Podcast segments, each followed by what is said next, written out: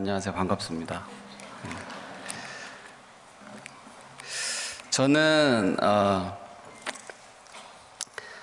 저는 저는 운동 선수입니다. 네. 어, 많은 분들이 운동 선수들은 어, 무식하고 단순하다라는 편견을 갖고 계신데요. 아, 오늘 제가 어, 여러분들에게 어, 꼭 하고 싶은 말은 어, 운동선수는 무식하고 단순하다라는 단순하다라고 갖고 계신 여러분들의 편견 어, 어, 계속 유지하셔도 된다고 꼭 말씀드리겠습니다. 제가 제 자신을 보니까 어, 정말 무식하고 단순한 거 맞고요. 제가 처음에는 중학교, 고등학교 제가 학생 때는 무식하고 단순하다라는 얘기를 절대 받아들일 수 없었어요. 하지만 어, 제가 20세가 넘어가면서 제 자신이 무식하고 단순하다는 사실을 받아들이게 됐고 어, 단적인 예로 제가 중학교 고등학교 시설에는 어, 우리에게 좋은 사람은 제, 제가 어떤 말을 들었는데 기분이 좋으면 그 사람은 좋은 사람이에요. 근데 제가 어떤 말을 들었는데 기분이 나쁘면 그 사람은 나쁜 사람이었어요. 그래서 문제점이 뭐냐면 항상 우리 친구들이 고등학교 때 숙소에서 이야기를, 이야기를 하다 보면 어, 그 친구 좋은 줄 알았는데 걔 나쁜 애였다. 걔 나쁜 줄 알았는데 좋은 친구였다. 또 좋은 선생님인 줄 알았는데 그 선생님 나쁜 선생님이었다. 항상 이것이 오갔어요. 그래서 항상 어떤 한 사람을 두고 한 번도 저 사람은 좋은 사람, 저 사람은 나쁜 사람이라고 어, 합의를 본 적이 없었어요. 항상 매번, 심지어 저희 엄마도 저희 부모님도 좋은 분이셨는데 나쁜 분이셨어요. 어, 제가 어, 어제 새벽 예배 들으신 분들 아시겠지만 어제 새벽 예배 중에 어, 성기사님께서 하나님 믿기 전에 보여달라고 하면 죽는다고 말씀하셨는데 어, 하나님 믿기 전에 보여달라고 말했던 사람이 바로 저입니다. 그래서 저 제가 12년 전에 하나님 예수님을 처음 만나고 하나님을 믿게 됐는데 제가 12년 전에 죽을 뻔했다는 거 어제 처음 알았습니다. 제가. 너무 깜짝 놀랐습니다. 네. 그래서 어, 어, 처음으로 제가 어제 어떤 생각을 하게 됐냐면 어, 하나님께서 어, 기도의 응답 그때 당시에 제가 하나님 당신을 보여주십시오. 그럼 제가 당신을 믿겠습니다라고 기도드렸는데 처음으로 제가 태어나서 처음으로 어제 어, 하나님께서 나에게 기도에 응답해 주지 않으셔서 감사합니다고 기도드렸던 첫날이 어제 새벽 기도였어요. 예. 어, 오늘 제가 제가 처음에 어, 오늘교회에서 간증에 제의가 왔고 제가 처음에 간증하겠다고 얘기, 이야기했을 때 마음속에 좀 부담감이 있었어요. 왜냐하면 오늘의 교회에서 새벽 기도를 들으시는 분들에게 어, 어, 어떤 이야기, 어떤 간증을 해드리는 것이 합당할까? 제 마음속에는 제가 하나님께 기도하고 또 하나님께서 응답하셨고 이런 것들 제 스스로에게는 너무나 소중하고 중요한 일들이지만 어, 기독교 신앙의 본질이 하나님께 기도하고 하나님으로부터 응답받는 것이 전부가 아니기 때문에 어, 40일 새벽 기도를 하면서 나오시는 분들한테 어, 연약한 믿음으로 하나님께 구하고 또 하나님한테 응답받고 이런 것들을 얘기하는 것이 합당할까라는 생각 때문에 고민을 많이 했었는데요. 제가 이번 주 내내 어, 저 뒤에서 새벽 예배를 드리면서 뒤에서 열심히 기도하시고 간절하게 기도하시는 자매님들 또 집사님들 권사님들 또 장로님들 뵈면서 어, 그 뒷모습이 너무나 아름답기도 했지만 어, 말, 그 기도하시는 중에 제가 옆에 가서 이렇게 말씀해 드리고 싶었어요. 아, 정말 하나님 지금 무엇을 기도하고 간구하시는지 모르겠지만 하나님 정말 들으시고요. 또 하나님 응답하시는 하나님이시고 이렇게 위로해 드리고 싶었어요. 꼭 말씀해 드리고 싶었어요. 그래서 오늘은 제가 다른 거 다 하지 않고 어, 하나님 경험했던 것들만 얘기하고 싶다라는 생각을 하게 됐어요. 그래서 오늘 제가 경험했던 하나님에 대해서 어, 이야기하도록 하겠습니다. 어, 제가 어떻게 하나님 믿었는지는 건너뛰고요. 어, 제가 경험했던 하나님 첫 번째는 어, 제가 하나님을 처음 믿고 나서 어, 너무나 놀랐어요. 하나님께서 살아계시지 않다고 생각했었는데 하나님께서 살아계신다는 사실을 확인하고 나서 제가 너무나 놀라서 어, 하나님을 새로이 알고 나니까 제가 만나는 사람마다 그때 당시가 2001년도였는데 만나는 사람마다 하나님 이야기를 안 할 수가 없었어요. 무조건 만나면 하나님 의 이야기를 하고 있었어요. 그때 당시 제가 어, 안양 LG 치타스라는 팀에서 선수 생활을 하고 있었을 때인데 저희가 이란으로 아시아 챔피언스 리그 클럽 대회를 때문에 이란에 경기를 가, 하러 간 적이 있었어요. 그곳에서 제가 호텔에서 어, 치료를 받고 있는데 치료해주는 그 치료사 형이 저에게 어, 하나님에 대해서 물어왔어요. 그때 당시에 제가 뭐 잘 아는 건 아니었지만 하나님 믿은 지 얼마 안 돼서 제가 나름 아는 대로 하나님에 대해서 막 설명해 주기 시작했어요. 그런데 그때 선배형들 두 명이 저희 그 치료실로 딱 들어오면서 저를 딱 보더니 이렇게 말씀하시는 거예요. 야, 영패야, 너는 이제 하나님 믿은 지 얼마 되지도 않았는데 너는 왜 입만 열면 하나님 얘기 하냐고. 좀 하나님 얘기하지 말고 너만 열심히 하나님 믿으라고 그렇게 이야기를 했어요. 제가 그 얘기를 듣고 숙소로 제 그 방 안으로 들어오는 그 복도 안에서 제가 어떤 생각을 했냐면 아, 저 형들이 하는 얘기가 맞다. 왜 내가 하나님 나만 열심히 믿으면 되지? 왜 하나님 말씀을 전하면서 다른 사람들로부터 싫은 소리 듣고 왜 내가 마치 성경에 대해서 조금 아는 척, 잘난 척 했지라는 생각이 제 머릿속에 있었어요. 그래서 제가 그때 어떤 생각을 하면서 제 방으로 들어왔냐면 나만 열심히 믿자. 하나님에 대해서 이야기하지 말고 하나님 이야기하면서 다른 사람들로부터 싫은 소리 듣지 말고 나만 열심히 하나님 믿자라는 생각으로 제가 그 호텔 방에 들어와 제 방에 들어와서 어, 그전 6개월 전에 제가 미국 전주를 갔을 때 어떤 분께서 주신 책을 제가 읽어야지 읽어야지 하면서 가, 들고만 다녔던 책이 있었어요. 어떤 집사님께서 주신 책이었는데 그 책을 제가 가운데를 이렇게 딱 폈어요. 예. 제가 어, 다른 사람들에게 하나님 얘기하지 말고 나만 열심히 믿자라는 생각으로 어, 그 책의 가운데를 딱 폈는데 거기에 딱 한 줄이 딱 써 있었어요. 거기 뭐라고 써 있었냐면 이렇게 써 있었어요. 진리를 아는 자가 진리를 모르는 자 앞에서의 침묵은 죄악이다. 제가 너무나 깜짝 놀랐죠. 제가 그 전에 온누리교회 성경 공부를 통해서 하나님께서 제가 기도하시면 들으신다는 거 제가 알고 있었어요. 어, 그런데 제가 막상 정말 하나님께서 내 생각을 감찰하시는 것을 제가 느끼면서 너무나 깜짝 놀랐어요. 제가 하루 이틀 지난 다음에 어, 이제 뭐 하루 이틀은 정말 정신이 없었죠. 하나님 하나님께서 도대체 나 같은 죄인이 누구시길래 나를 살피시고 나에게 응답하시는가. 그래서 너무나 깜짝 놀라서 이제 하루 정도 이틀 정도 있다가 제가 그 책을 다시 집어서 처음부터 읽기 시작했어요.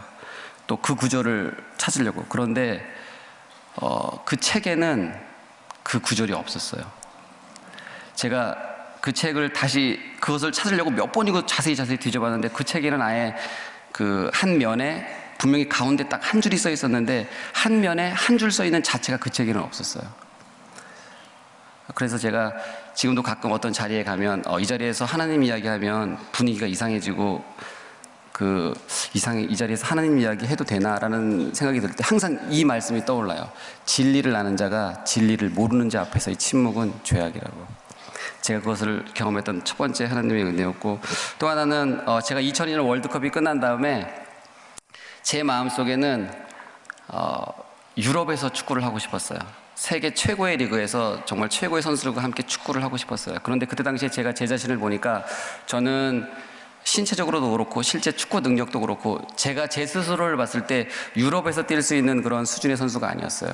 그때 당시에는 뭐 한 명, 두 명 공격수만 해외 진출을 했었지 수비수는 감히 해외에 나간다는 생각을 하지 못할 때였는데 그때 제가 6개월 동안 하나님께 기도를 드렸어요. 하나님, 어, 제가 제 자신을 보니까 저는 유럽에서 뛸 수 있는 능력도 실력도 아무것도 안 되는데 근데 저는 유럽에서 너무 뛰고 싶습니다. 저를 유럽에 보내주세요. 라고 제가 기도를 드렸어요. 6개월 동안.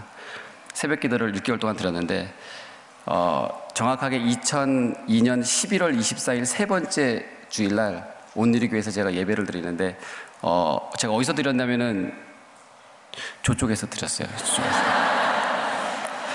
네, 저쪽에 지금 계신 분들 저 자리는 좀 이 자리 중에서 저 자리는 좀 하나님께서 좀, 좀 특별한 자리였어요. 네.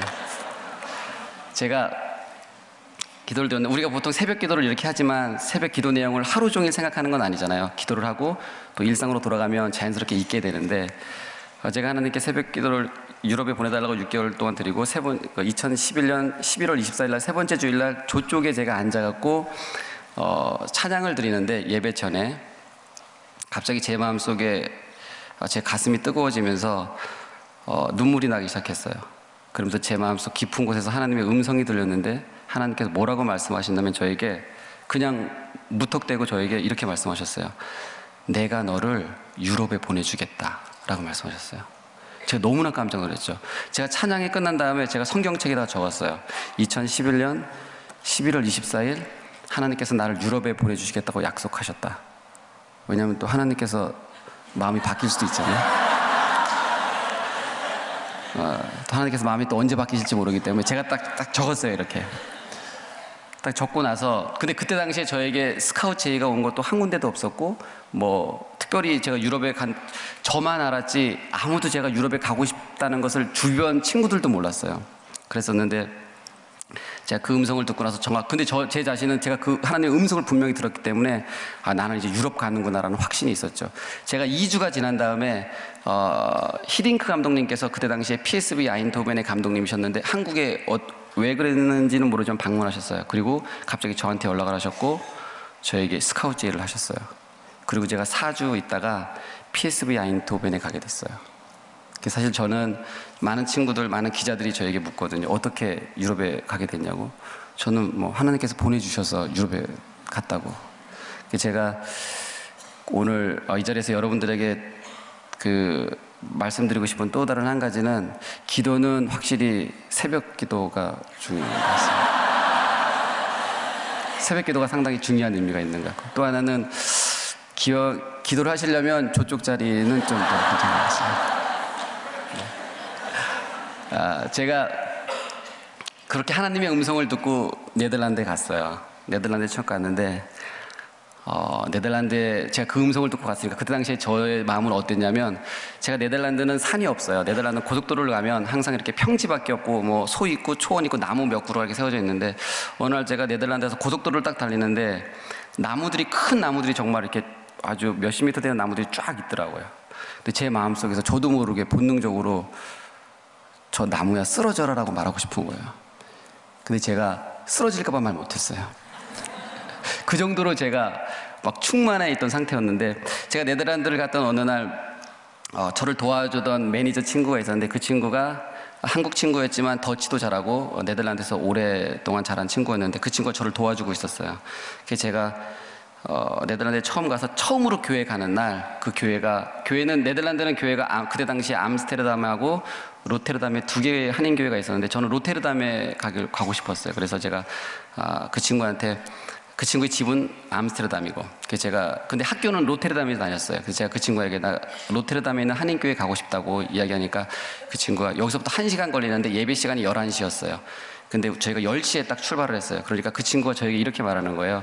어, 형, 어, 거기 뭐 로테르담은 고속도로 타고 가면 금방 가는데 내가 로테르담 한인교회가 어디 있는지 한 번도 못 가봤기 때문에 이 시간에 맞추지 못할 수도 있겠다고 라고 그렇게 얘기하는 거예요. 근데 제가 그때 당시에 그 친구가 어떤 친구였냐면 하나님을 믿고 있지만 제가 정말 하나님 살아계셔 그러면 잘 대답 못하는 친구였어요. 어, 정말로 하나님 믿어 그러면 어, 신은 마음속에 있는 거라고 뭐 이렇게 얘기하는 친구였어요. 근데 제가 그때 당시에 너무나 확실 제가 나를 어, 네덜란드에 보내주신 하나님께서 내가 지금 처음으로 교회를 가는데 하나님께서 저를 반드시 이끄실 거라는 제가 마음이 있었어요. 그래서 그 친구가 형 나는 거기 로테르담까지 가는 길은 아는데 교회가 어디 있는지는 몰라라고 얘기하는 거예요. 그래서 제가 그때 그 친구에게 뭐라고 얘기했냐면 이렇게 얘기해 버렸어요. 야 너가 가고 싶은 데로 가. 그럼 거기 교회가 있을 거야.라고 얘기했어요. 근데 제가 그 얘기하고도 좀, 좀 약간 양심의 가책을 좀 느끼긴 했어요. 네. 제가 그 얘기를 하고 이제 고속도로 차가 고속도로 들어가서 로테르담으로 거의 다 도착했는데 로테르담에 딱 도착하니까 junction이 이제 그 exit가 계속 나오니까 이 친구가 얘기하는 거 형 여기 지금 로테르담인데 얼로 빠져 얼로 빠져라고 얘기하는 거예요. 그래서 제가 옆에 있다가 야, 야 네가 가고 싶은 데로 가 가고 싶은 데로 가 하니까 이 친구가 어 하면서 핸들을 틀고 핸들을 틀고 이렇게 했어요. 이렇게 여러 번 하다가 갑자기 핸들을 딱 틀었는데 어 하면서 바로 교회가 정말 앞에 있었어요. 그때 딱 11시쯤에 딱 도착해서 저희가 예배를 늦지 않고 첫 예배를 들을 수 있었어요. 근데 그때 동안 예배를 드리는 내내 그 친구가 정말 아무 말도 안 하더라고요. 그래서 예배를 드리고 나서 제가 거기서 좀 일정이 있어서 일정을 하고 저녁 때 이제 다시 또 아인토벤으로 돌아왔는데 제가 그래서 그 친구한테 물어봤어요. 야, 정말 하나님께서 살아계시지 않니? 내가 그런 얘기를 그냥 더 한 말인데 정말 너가 운전하고 갔더니 거기 하나님이 계셨잖아. 아, 거기에 교회가 있었잖아. 라고 얘기 들었더니 이 친구가 저에게 이렇게 대답하는 거예요. 자신이 예배 드리는 내내 곰곰이 생각해 봤다는 거예요. 이것이 어찌된 일인지. 그런데 그 친구가 저에게 이렇게 얘기했어요. 형, 내가 공- 예배 드리는 동안 곰곰이 생각해 봤는데 이런 적이 그 전에도 있었다라는 거예요. 내가 갑자기 집 밖을 딱 나왔는데 버스가 딱 온 적도 있었고 내가 뭔가를 만지려고 했는데 바닥에 돈이 있었던 적도 있었고 그런 적이 자기가 막 생각나더라는 거예요. 그래서 자기가 어, F1을 보는 걸 좋아해요, 그 친구가. 제가 본능적으로 운전을 좋아하기 때문에 아마 자기가 본능적으로 찾아온 것 같다고, 교회를. 그렇게 얘기하는 거예요.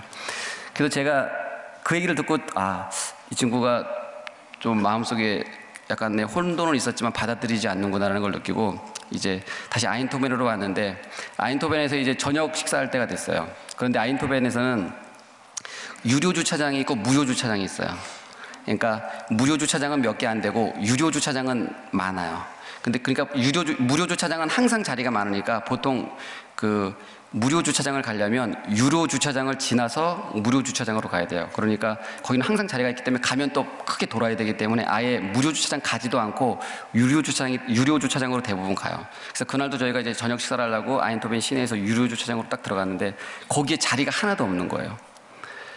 그러니까 거기에 자리가 하나도 없다는 말은 무료 주차장은 당연히 없다는 뜻이잖아요. 유료 주차장이 꽉 찼으니까. 그러니까 이 친구가 저에게 이렇게 얘기하는 거예요. 형 여기 자리가 없으니까 저 반대쪽으로 돌아가서 차를 대고 밥 먹으러 가야 된다고. 이제 그 친구한테 뭐라고 얘기했냐면 또 갑자기 무료 주차장으로 가. 거기 자리가 있어라고 얘기해 버렸어요. 그 친구가 형 여기에 자리가 없는데 어떻게 무료 주차장에 자리가 있습니까? 라고 얘기하는 거예요. 근데 가라고 얘기했어요. 근데 저희가 유료 주차장을 빠져나와서 무료 주차장으로 딱 들어서자마자 어떤 한 대의 차가 딱 빠져나갔어요. 바로 저희 앞에서 정말 딱 빠져나갔어요. 사실 저도 좀 놀랐어요. 네. 저희가 거기다 차를 딱 댔어요. 그래서 이제 밥을 먹으면서 얘기를 했는데 오늘 너가 처음에 교회를 찾아간 거는 우연일 수도 있는데 오늘 이런 일이 두 번 일어났는데 이것은 좀 뭔가 생각해 봐야 되지 않겠냐라고 말했더니 이 친구가 여전히 마음을 바꾸지 않더라. 이건 우연이었다고. 저희가 그때 느낀 것은 뭐냐면 어, 우리 일상 중에서 일어나는 모든 일 가운데서 어떤 사람은 일상에 일어나는 모든 일들을 다 우연으로 치, 치, 치 부하고 또 어떤 사람들은 이것을 우연이 아니라 응답으로 받아들이는데 이것은 어, 하나님께서 응답하셨는가 이것이 우연히 일어났는가의 문제가 아니라 어, 하나님을 믿는 사람들에게 아, 믿음이 있는가 믿음이 없는가의 문제구나라는 사실을 제가 깨닫게 됐어요. 그래서 지금부터 제가 몇 가지 이것은 정말 우연인가 응답인가에 대해서 제가 여러분들에게 제가 겪었던 얘기를 한번 쭉 해드리고 싶어요. 제가 네덜란드를 떠나서 이제 잉글랜드 프리미어리그 토트넘에서 뛸 때인데요. 어, 제가 일링교회라는 곳을 나갔어요. 일링교회는 어떤 곳이냐면 하영주 목사님께서 영국에 계셨을 때 처음으로 교회를 시작하시고 개척하신 교회예요. 제가 이제 그 얘기를 듣고 저는 이제 일링교회를 출석하고 있었는데, 어, 뭐 1년, 2년 지나서 우연찮게 이제 어, 목사님께서 생신이시다는 이야기를 들었어요. 보통 저는 이제 그런 적이 한 번도 없었는데 아, 이번에 어떤 어떤 경로를 통해서 목사님께서 생신이시라고 이번 주에 그래서 제가 그때 당시에 와이프랑 같이 이제 밥을 먹으면서 아내와 함께 밥을 먹으면서 이런 얘기를 했어요. 목사님께서 어, 생신이시라는데 우리가 그 이야기를 몰랐으면 괜찮은데 알았으니까 아마 좀 선물을 해드려야 될 것 같다고. 그래서 어떤 선물을 목사님께 드리는 것이 가장 좋은가라는 이야기를 했어요. 그러니까 이제 저랑 뭐 아이디어를 내기 시작했어요. 어, 목사님 넥타이 사드릴까? 혹은 뭐 양말? 혹은 뭐 조그만 뭐 서류를 넣을 수 있는 가방? 뭐 여러 가지 아이디어가 나왔어요. 그 중에 한 일곱 여덟 개가 나왔는데 맨 마지막에 어떤 아이디어가 나왔냐면 어, 양복이라는 말이 딱 나왔어요. 그 양복이라는 딱 나올 순간 와이프랑 저랑 눈이 좀 마주쳤어요. 양복이 좀 비싸거든요. 그래서 양복 그래서 사실은 뭐좀 좀 적고 싶진 않았지만 일단 뱉었으니까 일단 적었어요. 저희가 어떤 방법을 택했냐면 하나님 목사님께서 뭐가 가장 필요하실까라고 생각했는데 전혀 감을 잡을 수 없어갖고 저희가 똑같은 종이에다가 다 일일이 썼어요. 여덟 개, 일곱 여덟 개를 다 똑같이 썼어요. 써갖고 똑같이 접어갖고 통에 넣은 다음에 뽑기를 하려고 했어요. 예. 제가 그래서 와이프랑 둘이 같이 기도를 했죠. 하나님, 어, 저희는 목사님께서 뭐가 필요한지 모르시는데 목사님께 가장 필요한 것들을 오늘 제가 뽑게 해달라고 이렇게 기도를 드리고 뽑았는데 제가 먼저 딱 뽑았거든요. 뽑았는데 글쎄 양복이 나왔어요. 그 저는 이건 하나님의 음성이 아니라고 저는 순간적으로 부정했습니다. 네. 그 제가 그럴 리가 없다라는 생각을 가지고 이거는 아니라고 그래서 제가 다시 접어서 눈 다음에 와이프 보고 다시 한번 뽑아보라고 라고 이야기했어요. 그 와이프가 다시 눈을 감고 제가 섞은 다음에 와이프가 다시 뽑았는 딱 뽑았어요. 그런데 여러분 아시겠지만 예, 양복이 나왔어요. 예. 뭐 순간적으로 놀라긴 했지만 아, 하나님께서 양, 목사님께 양복을 양복이 필요하시구나라는 생각을 드리고 그리고 그 다음 주에 저희가 목사님께 같이 식사를 하자고 말씀드린 다음에 제가 양복점에 들어가서 양복을 맞춰드렸어요. 근데 정말 놀라운 것은 저희는 저는 정말로 몰랐는데 어, 시간 그 다음에 제가 알게 된 것은 뭐냐면 목사님께서 양복이 딱 한 벌 계셨던 거예요. 목사님께서 양복 겨울 양복이 딱 한 벌 계셨는데 그것을 거의 4년 5년 정도를 매일 입고 있었다고. 근데 저는 매주 교회를 가는데도 전 전혀 눈치채지 못하거든. 그리고 목사님께서 나중에 이제 뭐 한 두 달 정도 지나신 다음에 우연찮게 이제 이야기할 기회가 있었는데 그때 목사님께서 이렇게 말씀하시는 거예요. 양복이 정말 필요했었는데 제가 양복을 양복점으로 목사님을 모시고 가는 순간 목사님께서 어떤 생각이 드셨냐면 하나님께서 주시는구나라는 생각을 딱 드셨다는 거예요. 어, 이것이 우연인지 응답인지는 저도 잘 모르겠습니다. 또 하나는 제가 어, 저기 저는 이제 10분 남았어요. 네. 제가 아까 목사님께서 어, 6시 10분까지라고 말씀하셔갖고 제가 운동을 했기 때문에 시간이 되게 민감해요. 시간 넘기면 안 될 것 같아요. 네. 제가 하나님을 처음 믿었을 때 정말 이거는 말도 안 되는 건데 어, 하나님께서 저에게 문자 메시지를 보내주셨어요. 하나님께서 저에게 문자 메시지를 보내주셨어요. 제가 어, 한 3, 4일, 한 일주일 정도 동안 제가 너무나 풀리지 않고 내 마음속에 그 고민이 있었는데 그거 가지고 제가 계속 기도하고 있는 중이었는데 갑자기 문자 메시지가 딱 오는 거예요. 그래서 제가 문자 메시지를 딱 봤는데 문자 메시지가 바로 제가 고민하고 일주일 내내 고민했던 것에 대한 응답이었어. 그래서 너무나 놀라갖고 발신자를 봤더니 발신자가 하나님이라고 써 있는 거예요. 발신자가 하나님이었어요. 근데 이런 일이 어떻게 일어났냐면 제가 어, 그 핸드폰이 새 핸드폰이었어요. 핸드폰 산지 한 세네 달밖에 안 된 핸드폰이었어요. 제가 그 핸드폰을 샀는데 사자마자 처음에 제가 어떤 생각을 했냐면 내가 핸드폰을 처음 샀는데 하나님의 전화번호가 없으면 안 되겠다. 당연히 하나님의 전화번호를 제일 먼저 넣어야 되겠다. 라고 생각한 다음에 제가 하나님의 전화번호를 넣었어요. 그 안에다. 제 핸드폰 안에다가. 제 핸드폰 안에다가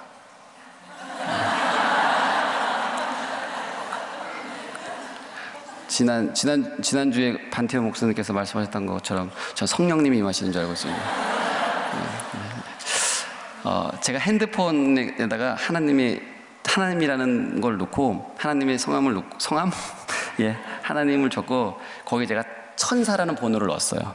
그랬는데 메시지가 왔는데 하나님이라는 발신자 이름으로 온 거예요. 그런데 만약에 누군가가 저에게 지속적으로 넣었다면 지금까지 여러 번 넣을 수도 있고 두 번이 될 수도 있는데 전 지금까지 한 번도 제 인생에서 단 한 번 받아봤어요 문자 메시지를. 근데 제가 발신 제가 하나님의 메시 그 문자 메시지를 보고 너무 그 그 말 그 단어 그 말 자체가 저에 대한 응답에서 너무나 놀라서 발신자를 보니까 하나님이라고 써 있었어요. 어, 저는 이것이 어, 하나님께서 저에게 주신 메시지였다고 생각해요. 어, 제가 어느 날 사과를 먹는데요. 어, 얼마 전에 사과를 먹는데 사과가 너무나 맛있는 거예요. 제가 사과가 너무나 맛있는데 그 순간 어, 제 어, 눈물이 핑 돌았어요.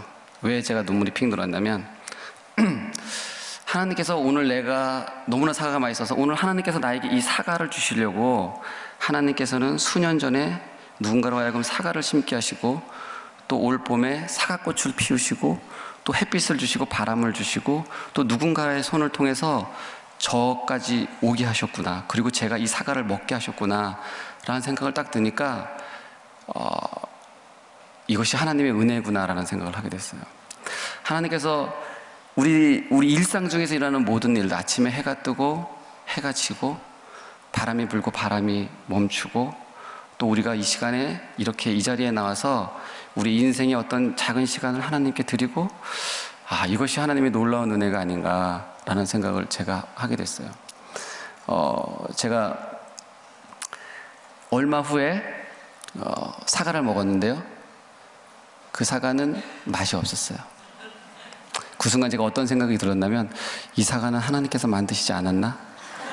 라는 생각이 순간적으로 들었어요. 그런데요, 어, 제가 맛없는 사과를 먹으면서 어떤 생각을 했냐면 제가 어, 이 사과가 왜 이러지라는 생각과 동시에 얼마 전에 먹었던 하나님께서 예비하신 그 사과 생각이 딱 났어요. 근데 제가 무엇을 느꼈냐면 제가 맛있는 사과를 먹든 맛없는 사과를 먹든 맛없는 사과를 먹었을 때 저로 하여금 맛있는 사과를 예비하신 하나님을 다시 생각해 해준 고마운 맛없는 사과. 결과적으로는 제가 맛있는 사과를 먹든 맛없는 사과를 먹든 어, 그것은 하나님의 은혜를 체험하게 하시려는 하나님의 계획이었다는 사실을 저는 알게 됐습니다. 제가 어, 2002년 월드컵 전에 아, 어, 저희는 네 가지 기도 제목이 있었습니다. 네 가지 기도 제목이 있었어요.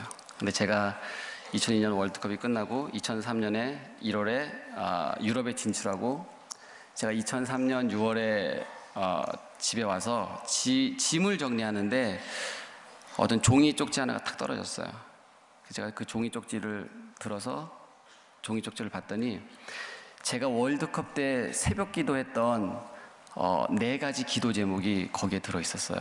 근데 제가 그 기도 제목을 읽는 순간 어, 정말 어, 하나님의 은혜에 대해서 다시 한번 느꼈던 것이 뭐냐면 제가 그 네 가지 기도 제목을 기도를 그렇게 열심히 드리고 월드컵을 준비하는 1년 반 내내 하나님께서 월드컵 때 그 네 가지 기도 제목을 모두 다 들어주셨어요. 그런데 막상 하나님께서 저에게 기도를 드렸어, 드려주셨는데 전 그것을 잊어버리고만 저를 발견했어요. 하나님께서 나에게 그렇게 많은 은혜를 부어주셨음에도 불구하고 나는 그 순간 하나님의 은혜에 감사하며 나아가기보다는 또 다른 은혜를 간구하며 나아가는 또 다른 응답을 기다리면서 아, 또 다른 응답 앞에 서 있는 저를 보면서 제 자신이 정말 한심하고 하나님 앞에 죄송했던 마음이 있었는데 그 네 가지 기도 제목이 뭐였냐면 이거였어요. 하나님, 근데 그 네 가지 기도 제목이요. 2002년 월드컵 전에는 하나같이 다 불가능해 보이는 것들이었어요. 그 네 가지 기도 제목이 이런 것이었어요.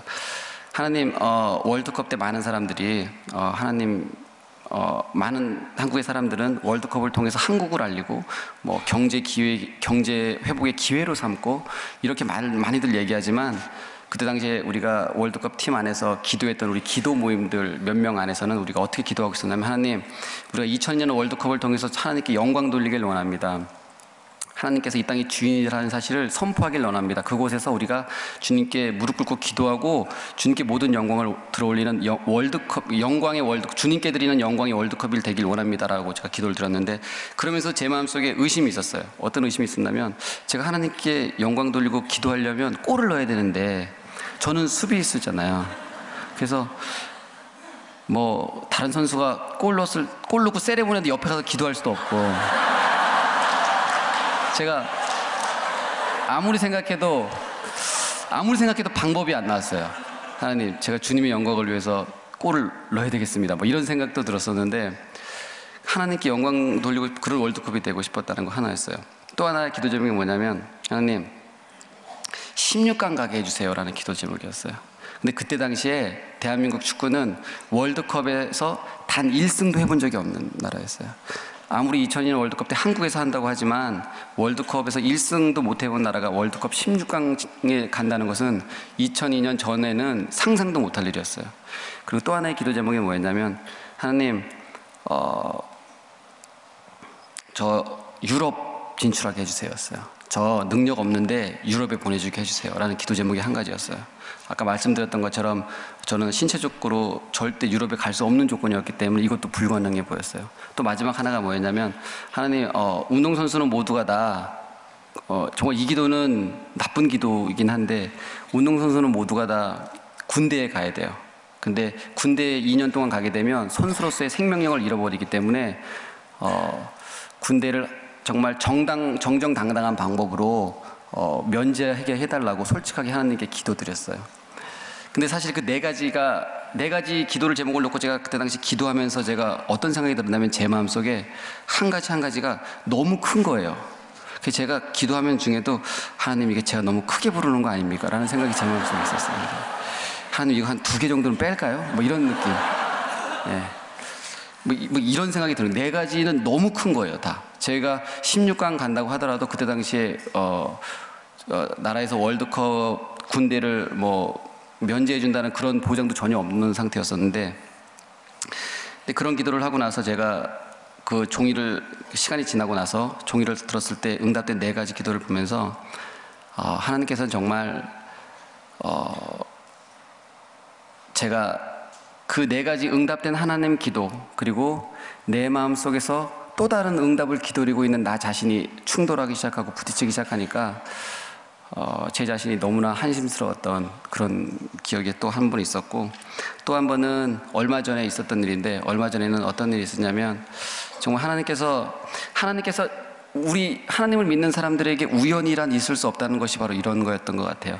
얼마 전에 이런 일이 있었어요. 제가 우연찮게 어, 아는 지인을 통해서 어, 선교사님께서 어떤 곳에 가셔서 사고를 당하셨고 그 자녀들 또 선교사님은 순교 가- 부분을 순교하셨고 또 그 자녀들은 어, 큰 사고를 당했다라는 얘기를 들었어요. 제가 그 얘기를 듣고 제 마음속에 어떤 생각이 들었냐면 어, 어떤 방법이 있다면 이 친구들 좀 도와주고 싶다라는 생각을 했었어요.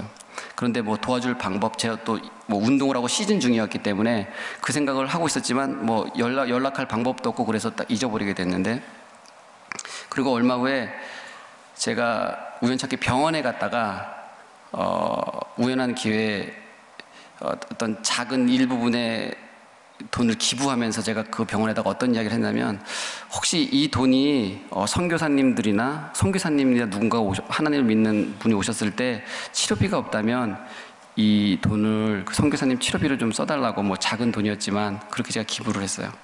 근데 시간이 지나서 얼마 후에 그 병원에서 이메일을 하나가 왔는데 그 돈이 누구에게 쓰여졌는지에 대한 그 어떤 그, 그 어떤 그걸 뭐라 그러죠? 보고 뭐 어떤 그거를 내용하는 그런 이메일을 제가 받았는데 어, 그 내용이 뭐였냐면 바로 제가 마음속에 그 전에 두었던 아, 이분 너무 돕고 싶다라고 생각했던 그 자녀들을 치유한 금액이었어요. 저는 하나님께서 어떻게 우리 삶 가운데서 어, 역사하시고 또 우리 삶 가운데 얼마나 함께 하시는지를 다시 느낄 수 있는 시간이었고요. 또 한 가지는 어, 계속 제가 시계 8분 남았는데 제가 지금 계산하고 있어요. 이 이야기가 8분 안에 끝날 수 있을까? 네.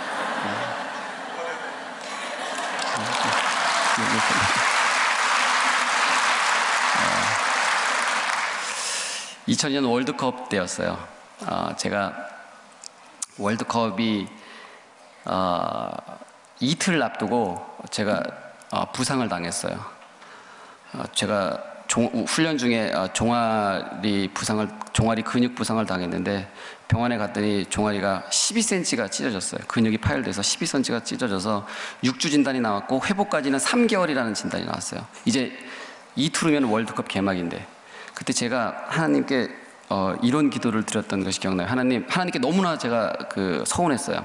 하나님, 제가 국가대표가 된 것이 하나님의 은혜였고, 나를 이곳에 대표팀에, 월드컵 대표팀에 보내준 것이 바로 주님이신데, 그리고 제가 지난 1년 반 동안 정말, 정말 전 세계를 다다니면서 그 힘들고 어려운 훈련, 그 고통스러운 훈련을 다 이겨내고 여기까지 왔는데, 이제 두 달 남았는데 하나님, 여기서 제가 부상을 당하면 도대체 하나님 제가 이곳에 있어야 되는 과거에 1년 반 동안 존재해야 됐던 이유가 뭡니까? 라고 제가 주님께 따져 물었어요. 하나님께 너무나 서, 서운한 거였어요.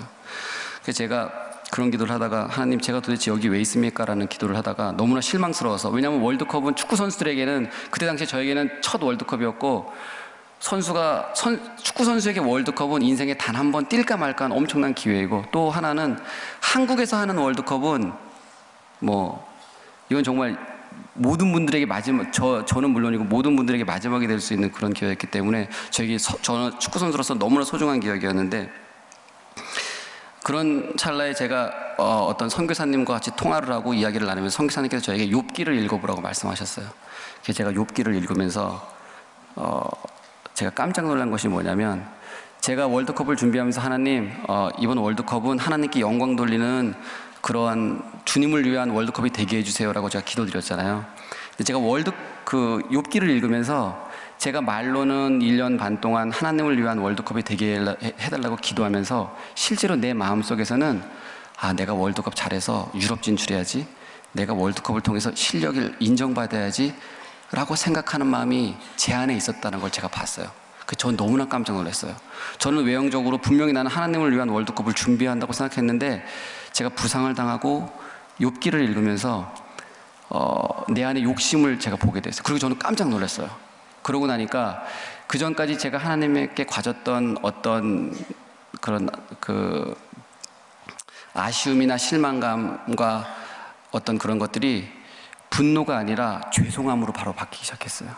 그래서 제가 그때 하나님께 어떻게 기도드렸냐면 하나님께 회개 기도를 드려서 하나님 죄송합니다. 제가 하나님을 위한 월드컵이 되게 해달라고 기도하면서 막상 제 안에는 나 자신을 위한 이기적인 월드컵을 준비하고 있었던 저를 보면서 하나님께 회개하기 시작했어요. 근데 그때 하나님께서 저에게 뭐라고 물으셨냐면 이렇게 물으셨어요. 제 마음속에 너 지금 너한테 가장 중요한 것이 뭐니라고 물으셨어요. 근데 그때 제가 축구요 월드컵이요라고 대답했어요. 그러니까 그때 두 번째 음성이 하나님께서 들리는데 뭐라고 말씀하셨냐면 너가 가장 중요하다고 생각하는 그거 날 위해서 포기할 수 있냐고. 그때 제가 하나님께 죄송해요. 하나님께 어, 포기할 수 있다고 제가 기도드렸어요. 근데 제가 하나님께 월드컵을 포기하겠습니다라는 말은 정말 그때 당시에는 기쁨으로 나오고 바로 몇 시간 전에 하나님께 가졌던 아쉬움이 어, 월드컵을 포기하겠다고 하는 내 고백 안에 기쁨으로 바뀌었어요. 하나님 정말 저 이제 월드컵 포기해도 돼요. 저 괜찮아요라고 시작했고 월드컵을 뛰지 않는다고 생각했을 때 엄청난 좌절감이었는데 그때 당시에 그 기도를 하고 월드컵을 뛰지 않는다고 생각했을 때는 엄청난 행복감이 제 마음속에 들었어요. 그리고 저는 아 나 이제 월드컵 안 뛰어도 된다. 이것만으로 충분하다라는 생각을 가지고 그 다음 날 이제 히딩크 감독님의 결정을 기다렸는데 선수가 다치면 어, 언제든지 다친 진단서가 확실하면 선수를 교체할 수가 있어요. 그러니까 이미 그날 밤 한국의 모든 언론은 이용표 선수가 교체할 거다. 그리고 그 다음에 들어온 선수는 누가 될 것인가에 대한 기사를 막 쏟아내기 시작했었어요. 그리고 물론 저도 제 마음속에서 난 이제 내 월드컵은 끝났다라고 이제 포기를 하고 있었던 상황인데 그날 어 히딩크 감독님께서 저를 제 방 안으로 앞, 목, 그 그날 제가 그, 그 전날 병원에 가서 기부술을 했었거든요. 그래서 바, 땅을 딛지도 못했어요. 근데 제가 그 기도를 하고 그 다음에 아침에 일어났는데 제가 걸었는데 다리가 아프지 않는 거예요. 그러니까 그때 당시에 치료팀에 있던 physio, 그 네덜란드 physio가 저에게 오더니 한번 걸어보라고. 그래서 제가 걸으니까 어, 한번 뛰어보라는 거예요. 근데 그때 제가 완전히 뛰지 못했지만 조금씩 뛰기 시작했어요. 그러니까 그때 당시에 우리 대표팀 그 medical 팀에 회의가 소집됐어요. 그래서 뭐라고 어떤 얘기가 났냐면 이거 뭔가 진료가 잘못됐다. 오진이니까 진료를 다시 받아야 되겠다 라는 결론이 나고 저한테 진료를 다른 병원 가서 다시 받으라는 거예요. 근데 제가 그때 어, 진료받지 않겠다고 얘기했어요. 내가 지금 일단은 뛸 수 있으니까 난 진료받지 않고 한번 훈련해 보겠다고. 제가 그런 말씀을 드렸고 그때 히딩크 감독님께서 저에게 그때 당시에 어, 네덜란드 그 physical trainer가 두명 있었는데 그 두 명이 11명, 12명 이렇게 담당하는 physio였어요. 그러니까 너무 바빴죠. 근데 그 중에 한 명을 저한테 전담으로 붙여주셨어요. 그래서 아침 8시부터 밤 뭐한 9시, 10시까지 하루 종일 그 친구는 저만 따라다니면서 계속해서 치료를 했어요. 제가 사, 이틀, 그 다음날 걷기 시작했고 그리고 이틀 있다가 뛰기 시작했고 제가 첫 경기, 두 경기를 못 뛰긴 했지만 어, 네 번, 세 번째 포르투갈전에서 제가 경기를 뛰었어요. 근데 보통 그렇게 제가 일주일 정도, 10일 정도를 쉬었는데 그렇게 쉬면 체력적으로 금방 떨어져요. 그래서 90분을 소화할 수가 없어요. 근데 제가 포르투갈전에서 경기를 뛰는데 전혀 힘들지 않은 거예요. 정말 처음부터 끝까지 전혀 힘들지 않게 됐고 또 제가 어, 박지원 선수의 골을 어시스트하게 됐고 또 경기가 끝난 다음에 정말 놀라운 것이 어, 제가 하나님께 무릎 꿇고 정말 감사의 기도를 드렸는데 어, 그 기도 장면이 전 세계에 정말 생중계가 됐어요. 그 저는 너무나 깜짝 놀란 것이 저는 하나님 골 넣지 않고서는 어떻게 주님께 영광 돌립니까? 제가 반드시 골을 넣어야 되는 이유가 여기 했어요.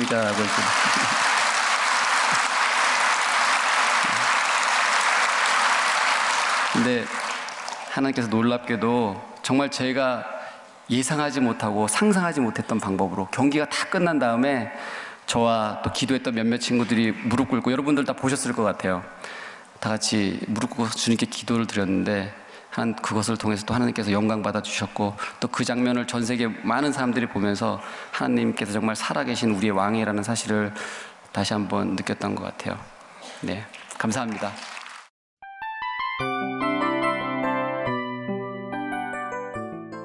이 프로그램은 청취자 여러분의 소중한 후원으로 제작됩니다.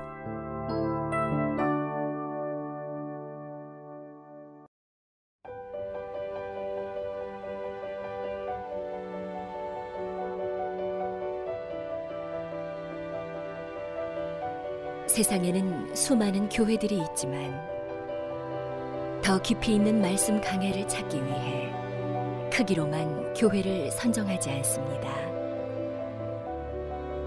보다 좋은 영적 콘텐츠를 더 많이 나누기 위해 방송비를 받지 않습니다. 1년 365일 복음만 전하고 싶어서 우리는 광고를 하지 않습니다.